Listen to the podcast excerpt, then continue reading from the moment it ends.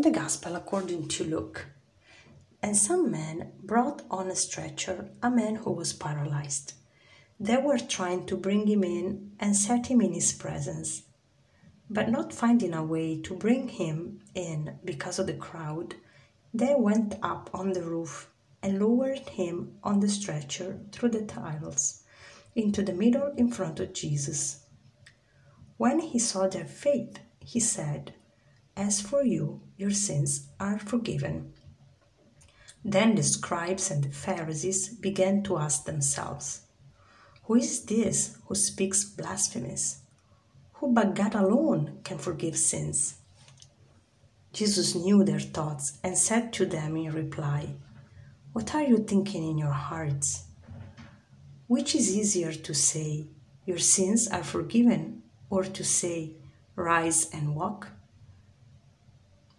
But that you may know that the Son of Man has authority on earth to forgive sins, he said to the man who was paralyzed, I say to you, rise, pick up your stretcher, and go home. He stood up immediately before them, picked up what he had been lying on, and went home, glorifying God. The Gospel of today is teaching us two things. The first one is that Jesus is God. And the second one is that Jesus is God because he can forgive sins and his desire is to forgive sins. Why? Why do we say so? Because if Jesus is only a man, he cannot forgive sins. And if Jesus is only a man, he cannot heal a paralyzed person. But because he is actually able to heal this person, he can demonstrate through this miracle the main message that he is God. And so this gospel is also showing us that the goal of miracles is not to have a better world and to fix every problem in the world. But the goal of miracles is to show what is most important that Jesus is God and that God wants to forgive sins. Beside this, the gospel is also showing us a very beautiful act of mercy. The friends of the paralyzed man are doing everything they can to bring their friend to Jesus. And after Jesus forgives and heals the paralyzed man, this man goes out glorifying God. Okay. Uh, sometimes we think we are not the right person to tell people they are sick and they need healing, but especially we are not the right people to go around telling others you are a sinner, you need forgiveness.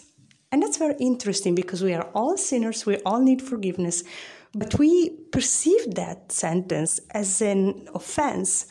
And so we avoid to invite people to come to confession with us to receive the mercy of God.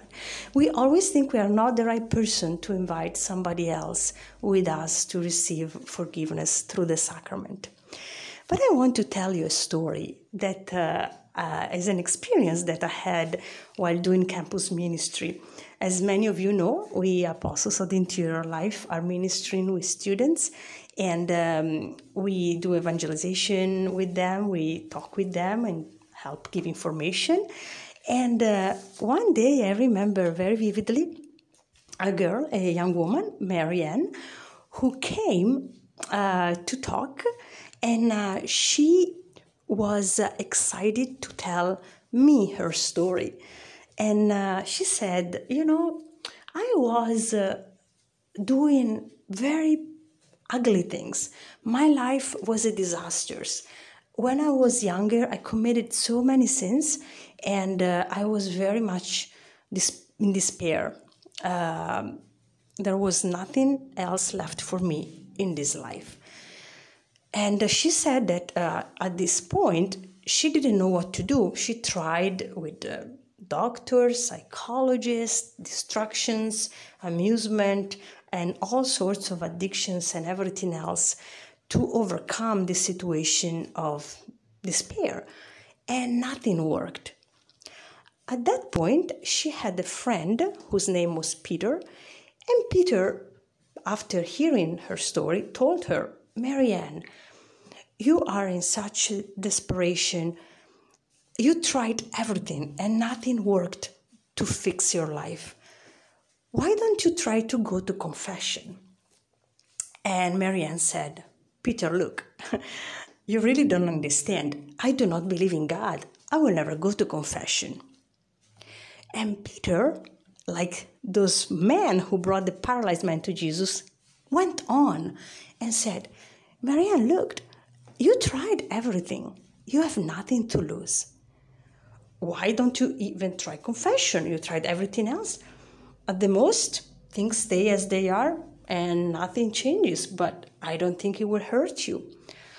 And so Marianne, understanding that Peter did that out of friendship, with a lot of courage and out of love, decided to go to confession. And she entered the confessional, stayed inside for a while, and when she came out, she was jumping for joy everywhere because she was going around telling aloud, literally telling aloud, Look, I went to confession and I thought I would find the wrath of God against me. Instead, do you know what I found? Mercy, mercy, mercy. And she was so excited and she went out glorifying God all over campus.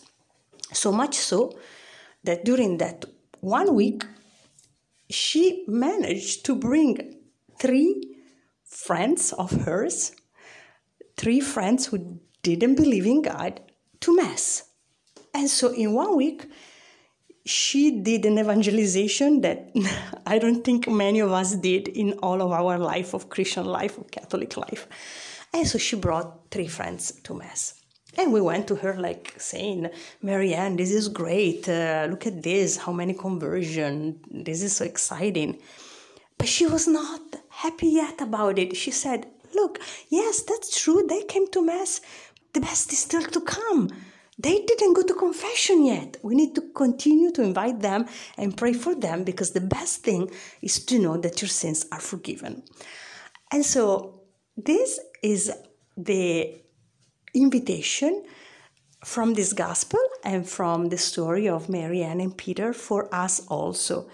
Maybe we are the paralyzed man and we can just need the mercy of God, for sure we do. And for sure we also know other friends who are in desperate need of the mercy of God. And so why not? Why cannot be me the one who is inviting somebody else to the mercy of God? And so with this, we continue this journey of, of Advent in uh, the way that the gospel is showing us, inviting and bringing friends to the mercy of God. Thank you and have a good day.